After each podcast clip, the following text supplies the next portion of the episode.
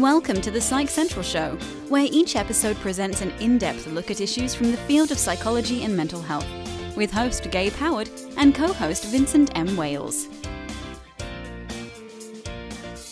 Welcome, everyone, to this week's episode of the Psych Central Show podcast. My name is Gabe Howard, and with me, as always, is Vincent M. Wales. And we have a wonderful guest with us. A gentleman by the name of Mitch Gluck is joining us. Mitch, welcome to the show. Thank you very much. We are glad to have you here. Um, I'm looking forward to uh, sharing information with you and, and talking about a really important topic. Mitch is the assistant hospital administrator at the San Diego County Psychiatric Hospital which is interesting enough, but he also is an individual with lived experience in a family where mental illness has certainly taken a toll. So let's talk about uh, your brother. Your brother had a particular mental illness, correct? That's true. I have four brothers, or three brothers all together currently, but one of them developed mental illness, uh, specifically schizophrenia, uh, in his late teens, 19, although the family didn't really recognize it until he was 20 or 21. And unfortunately, like a lot of individuals who suffer from mental illness, he struggled for the rest of his adult life. Uh, he refused treatment, lived homeless a majority of all those years, would come home every once in a while unannounced and could stay for a day, a week, a month, just to whatever his tolerance level was, and then he would take off and nobody'd hear from him. And this went on for, you know, 20, 25 years wow. um, of his life. How did that um, affect your family, knowing that your brother was homeless much of the time? Well, uh, I'd have to say the whole ordeal of his illness had a huge impact on the family. In the beginning, I was already living in Arizona. They were all living in California. And the first signs that he had illness was they overheard him talking to people in his room who did not exist, acting kind of in a, a bizarre way. It came on very insidiously. Um, so I think the initial symptoms, behaviors were even ignored or, or perhaps explained away. But as his illness got worse and worse, what a lot of families experience is what my family experiences seeking help, not understanding the system of care, uh, dealing with a lot of bureaucracy, dealing with a lot of laws that don't make sense, or not understanding the laws, not knowing how to navigate, you know, the services and and the legal system, while pleading with my brother to get help uh, to no avail. And when he would go and disappear, live on the streets and so forth, my family we were petrified that the next phone call would be somebody calling us to tell us that they had found him dead or something along those lines. And uh, the stress was tremendous on everybody. And it was very hard for the family to even stay cohesive. Everybody had a different perspective on what mm-hmm. needed to be done. Everybody reached a frustration level at different points. It caused a lot of conflict within the family. My father, at some point, after years of dealing with the legal system and restraining orders, et cetera, et cetera, felt that he just needed to back away. There was no more he could do, while at the same time, my mother, who was extremely religious and very, very devoted to her religion, did not want to give up, continued to go out searching for him in her car. His existence became her whole life, um, even though he could have been gone for a year or more before she would ever see him again um, because she was afraid that if she didn't go looking for him, he would end up dead. And the conflicts within the family grew even uh, deeper over the course of time in terms of what should we do, what can be done, um, and disagreements over that. The stress, the anger, the shame, the guilt, you know, the reflective thinking, uh, particularly on my parents' part, in terms of what did they do that may have contributed to this? Was it their fault? Uh, should they have seen the signs earlier? Could they have done something differently? And then the brothers feeling helpless as well, in particular, myself and one other brother, one other brother who is an attorney, trying to help resolve it through some legal means. um, and myself, given that my field is mental health, behavioral health, uh, being a professional in the field, and being at a loss for what to do, trying everything I could think of as I understood the field and as I understood mental health and mental illness, and still not having any success. Mitch, this was all taking place in what, the 80s? Yeah, this was taking place late. I'd say his first onset was probably the very latter part of the 80s, but the family really became aware of it for the first time like in 1990, 1991. Okay. Uh, when my father and, and mother overheard him talking to himself about wanting to kill them in their sleep. And that's when they called me and, and they were in tears on the phone, scared and not knowing what was going on. And that was the first clue I had that there was even a problem. So this went on for, an, as you said, something like 20 years or more, and it didn't end well. No, it didn't. It wasn't going well all along. And, you know, after this many years, there was kind of a resignation, I think, within the family that uh, nothing was going to get better for my brother unless he broke the law somehow and ended up involuntarily in treatment. But otherwise, I think they became, as we all did, just kind of used to a pattern, you know, after so many years of his showing up sporadically, infrequently, and not talking to anybody, staying at the house, but not coming out of the bedroom, you know, for however many days and then disappearing. And they always kept their door open for him, you know, mm-hmm. certainly with hope that something could change. Back in October of 2008, he came home and he actually stayed for several months. Um, appeared to everybody that uh, he had stabilized a bit, that he was not in an acute phase of his illness. We had all seen over the years going from an acute phase to it going into remission and then back into an acute phase again. But he seemed to be somewhat in remission where the symptoms were uh, subdued. Next thing we knew, one night in uh, January of 2009, uh, my brother and I get a phone call from the police that they had found our parents. We had we had actually put out a call to them because we couldn't find our parents. To add a little bit to the story, we had left messages at their home, and uh, they weren't calling us back and so forth. So my brother called a friend of his with the police department saying, you know, our parents seem to be gone. This is unusual. Could you ping their cell phone? for us, uh, see if you can locate where they are. And in the meantime, the brother that contacted the police drove over to their house here in San Diego. And by the time he got there, he found uh, the street cordoned off with police cars and medical examiners. Our friend on the police force had actually driven out to their house right away, knowing about our brother who's mentally ill and suspecting something was wrong and they found our parents had been killed in their sleep. As it turned out, our brother, who was mentally ill, is the one that killed them. I'm very, very sorry to hear that. I, I imagine that would be very devastating on any family, not only for the death of your parents, but knowing that another family member was involved and a family member that you had been worried about for so long.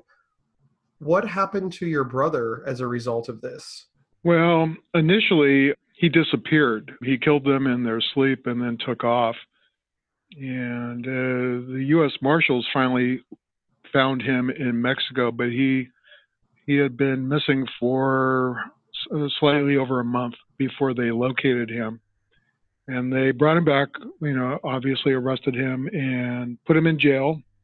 And then he went through an enormously lengthy legal process, which is, you know, from our having gone through it with him, we understand is more the norm, unfortunately, for a lot of families in particular uh, that have to endure such a thing. Uh, it took three years uh, for the legal process to finally pay, play out. But in the beginning, he was transferred to one of the state hospitals to be evaluated to determine whether or not he was mentally competent to stand trial. That took, uh, you know, approximately six to nine months before he was determined able to stand trial and was returned to San Diego. Um, and then through a series of, you know, lengthy legal steps, uh, preliminary hearings, postponement of hearings, and so forth, it took another two years before it resolved with a, a plea agreement on his part. It was a roller coaster ride for for the rest of us, as well as I can imagine for our brother. One of the most fascinating aspects of it is that once he was hospitalized at the state hospital, that was really the first time he received treatment, medication. And by the time we saw him, uh, which was about two years later, which was the first time we spoke to him, it was uh, surreal because when we talked to him, he was exactly as we had remembered him prior to the onset of his illness. And it was simply because he had been in treatment for several years, which had made all the difference. Um, and one of the one of the very sad aspects to the whole story is it was very obvious how different things could have been had he ever been in treatment to begin with. He ended up plea, making a plea agreement and being incarcerated in prison here in San Diego and I forgot exactly how long the sentence was, but it was going to be somewhere in the neighborhood of uh, 40 years. It was he was convicted of second degree murder, but he ended up uh, dying from cancer while he was in prison. When did he realize what he had done? He realized it the night that he killed them. He realized what he had done, although in his, you know, having a, an acute psychotic episode at the time, he perceived uh, according to him, he perceived that he was really trying to protect himself and an uncle that lived in the house. He perceived that uh, our parents were trying to kill him and the uncle. And in his his way of perceiving the world and in his way of, of having delusional thinking, et cetera, that goes along with the psychotic episode, it made perfect sense to him to do what he did. Uh, when we first talked to him several years later, uh, while he was still in jail here locally, you know, going through the legal process, an incredibly emotional experience to have the conversation with him. We did not know what to expect because the last time we had had what I consider a rational conversation with him had been 25 plus years earlier. Um, and as I said, when we did talk to him, we were just astounded by how normal he appeared. He he appeared to be symptom free. His thinking was as sound as anyone else's thinking, as sound as my thinking. And we talked to him about that. We asked him, and he cried. I mean, he was devastated by what had happened and what he had done. And he talked about how he used the uh, the movie as an analogy of Groundhog Day, that first thing that occurred to him every morning that he woke up was what he had done to his parents and he he struggled with that. He struggled with that but he also struggled with his fears that everybody in the family hated him and would have nothing to do with him. And so we discovered that he was as nervous in seeing us that day in jail as we were nervous about seeing him. This episode is sponsored by BetterHelp.com. Secure, convenient, and affordable online counseling. All counselors are licensed, accredited professionals. Anything you share is confidential. Schedule secure video or phone sessions, plus chat and text with your therapist whenever you feel it's needed. A month of online therapy often costs less than a single traditional face to face session. Go to betterhelp.com forward slash psych central and experience seven days of free therapy to see if online counseling is right for you. BetterHelp.com forward slash psych central. One of the things that stands out about what you've just described, and of course, I've seen it so many other times here in California, is that your brother was found competent to stand trial. But the truth of the matter is that at the time of the crime itself, he clearly was not competent. Yeah, there's this disconnect in the legal system that I just don't understand. Well, to be honest with you, it was fully explained to us, and I don't understand it on some emotional level, at least. The the uh, definition of competency to stand trial is not the same thing as saying that the person is no longer mentally ill or is unable to competently make decisions for themselves, the basic litmus test to stand trial is can you understand the proceedings against you and can you assist your attorney in your defense? But you can still have delusional thinking, you can still be acutely ill and deemed competent.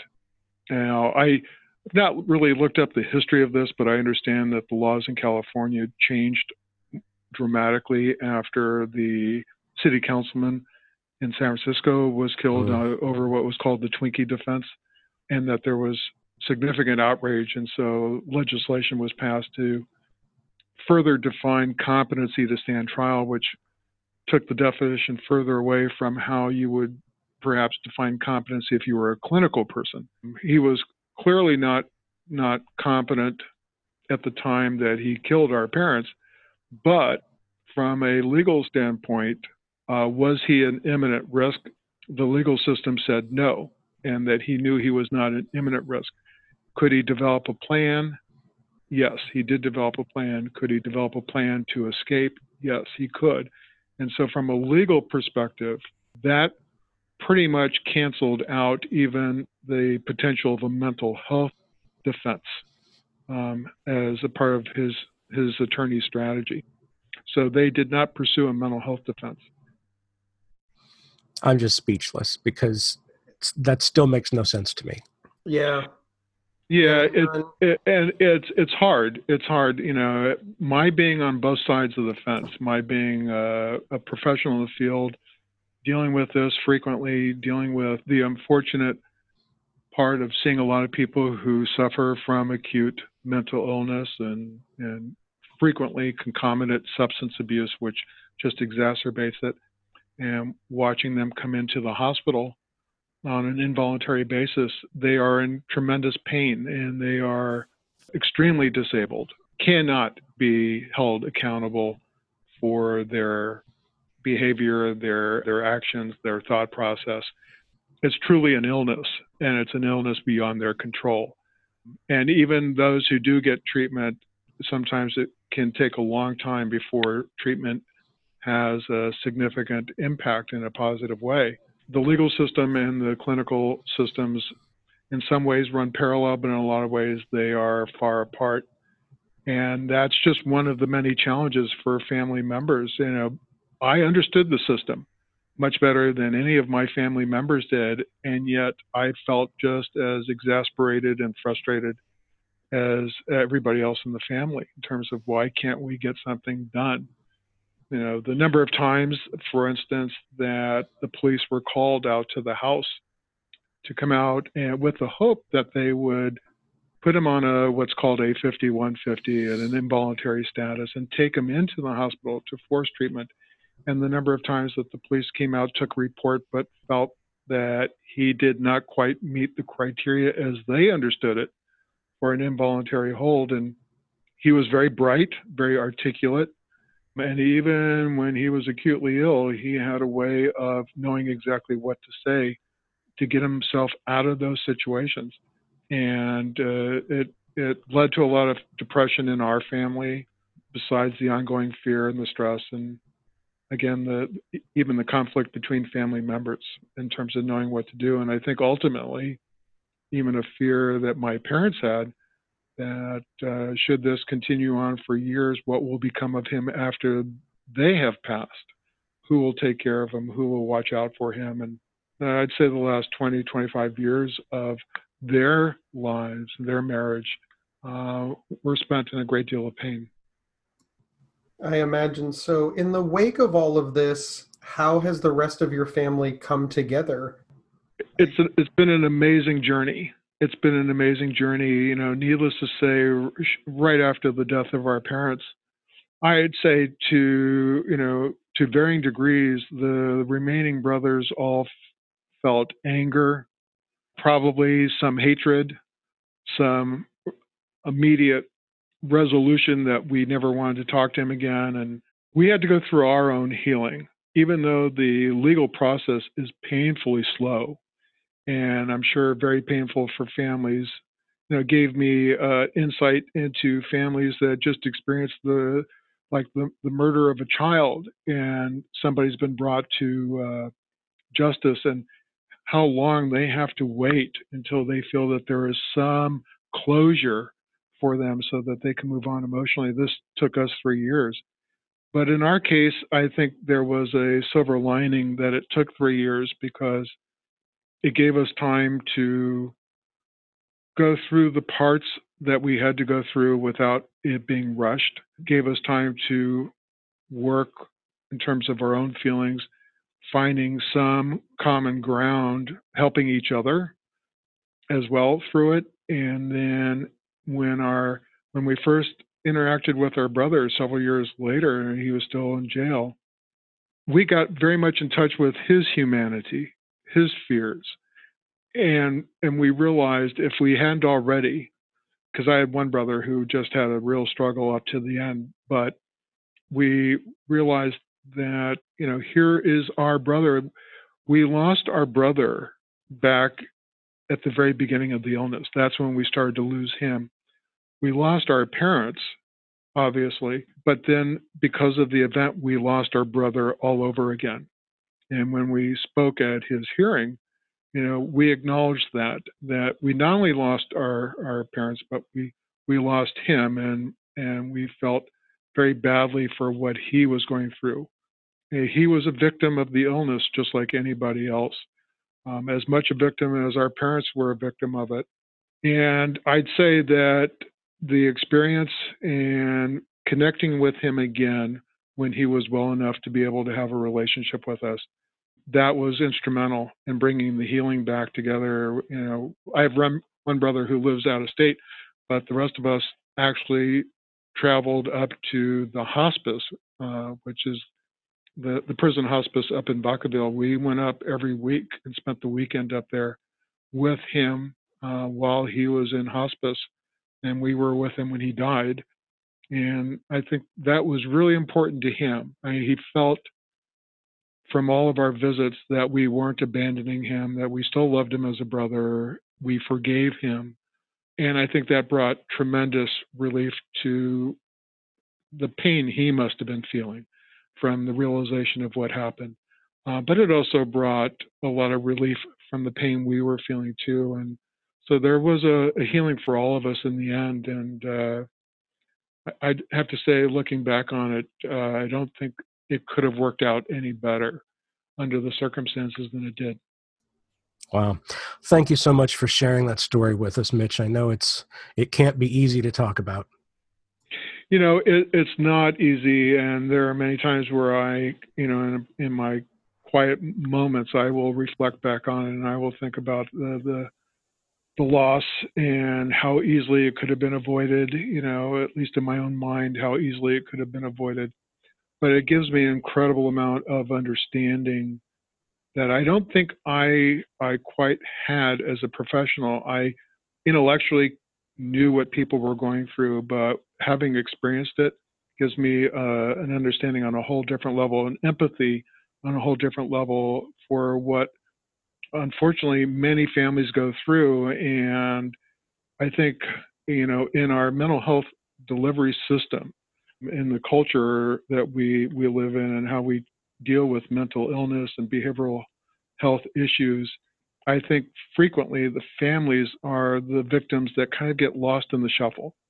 They become secondary victims at best and in a lot of cases they should be the primary patient, the primary client, um, because they need help. They need a lot of help. And the system is more designed to focus on the person who has the illness and if there are resources available, then on the family. And I think a lot of families, know, if you talk about families, particularly families that may be of, of certain ethnic backgrounds or cultural backgrounds where their perception of mental illness, behavioral health, and so forth is partially influenced by the beliefs that they grew up with, I think it's very hard for them to get help, and I think uh, they kind of fall through the cracks, and I think that's a, a huge loss.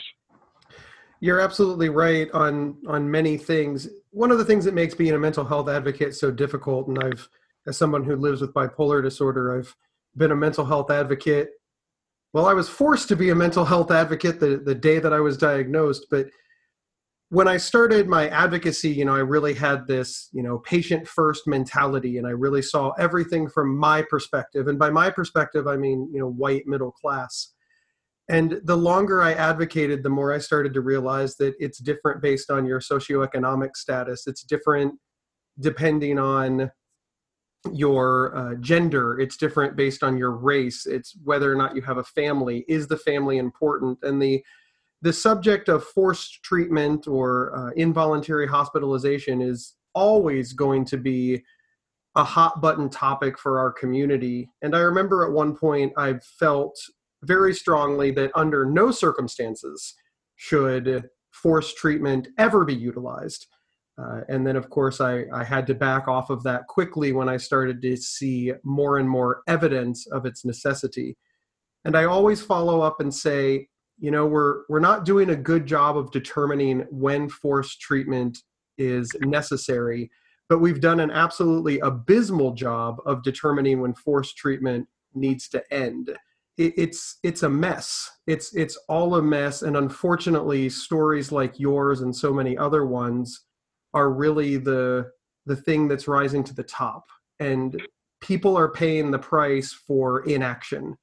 And i'd really like to see something done well, I, I appreciate uh, everything you've you've said. You know, the um, there are so many ethical issues in this whole story and in the in the field itself that are hard to sort out. It's a much more complex subject than meets the eye. And certainly, if you've had a personal experience, you know, sometimes it's even harder to sit back and look at all the ethical issues and and see both sides of the story. You know, I have I've been a strong advocate for decades, you know, for individuals who experience, you know, some sort of uh, human needs, and and through my work in healthcare in particular.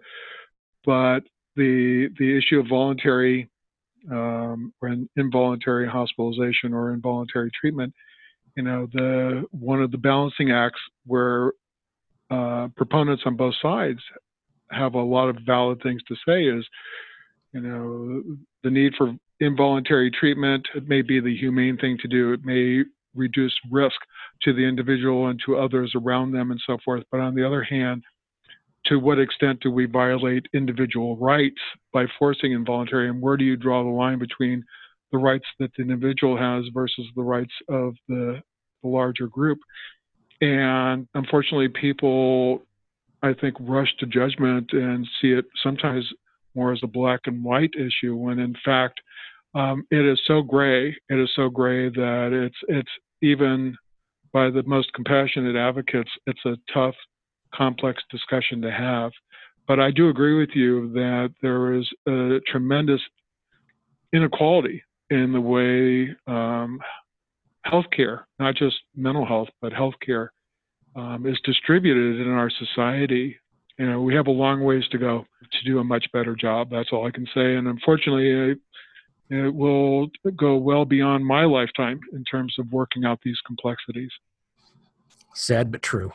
Sad but true. Well, thank you so much for being on the show. We really, really appreciate it. Oh well, thank you. you know, I one of the ways in which I have healed from the whole experience is by speaking to others and and hopefully providing some education and some thought for people who are experiencing it or may experience it or who are working with people who experience it. Everybody, you know, most everybody can speak to knowing somebody who suffers from mental illness or substance abuse and, you know, family stress uh, related to that. And I teach at Cal State, and every year they ask me to do a seminar for the faculty around this issue. And I go, and I've been doing it for what, five years now and what surprises me still is the amount of emotion that it, that it exudes from the people who have come to listen.